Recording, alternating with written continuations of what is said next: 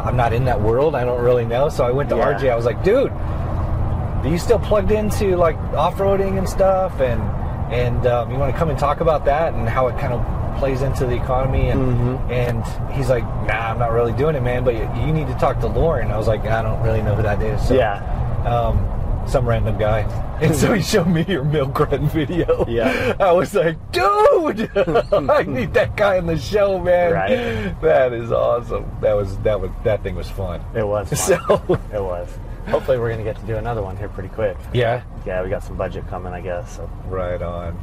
Good stuff. Yeah, yeah, it is really cool that uh you know, that the city's getting behind the kind of the off-road community a little yeah. bit and trying to open up that new trail that they're doing. Right. Um, that's going to go, I guess, from Chokecherry out to the lake for the, you know, to, to help fund side-by-side right. rental stuff a little bit. Right.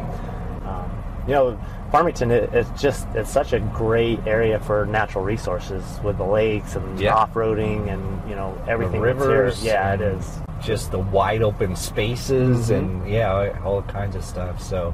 What do you think about that? I mean, is is that, in your experience going around at these events and whatnot, is that something that brings in people and brings in money and brings in... It definitely does. And, you know, we, we travel the whole country and even down to Mexico to go right. to go off-roading, so to speak. And Farmington is still my favorite place. Yeah. Out of, out of all these places we go to, to go race, you know, we go to Johnson Valley, we go all these really cool places, and I still love to come home to Farmington and go yeah. four-wheeling in Farmington any day of the week. Right on.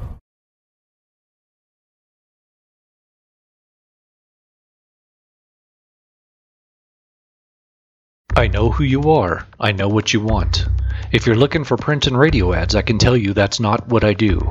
But I do have a particular set of skills, skills I have acquired over a very long career, skills that make me a godsend for business owners like you. If you hire Ken Collins Marketing to build your website, people who look for you online will be able to find you. But if you don't, they will look for you, they won't find you, and you'll go out of business. Ken Collins Marketing dot com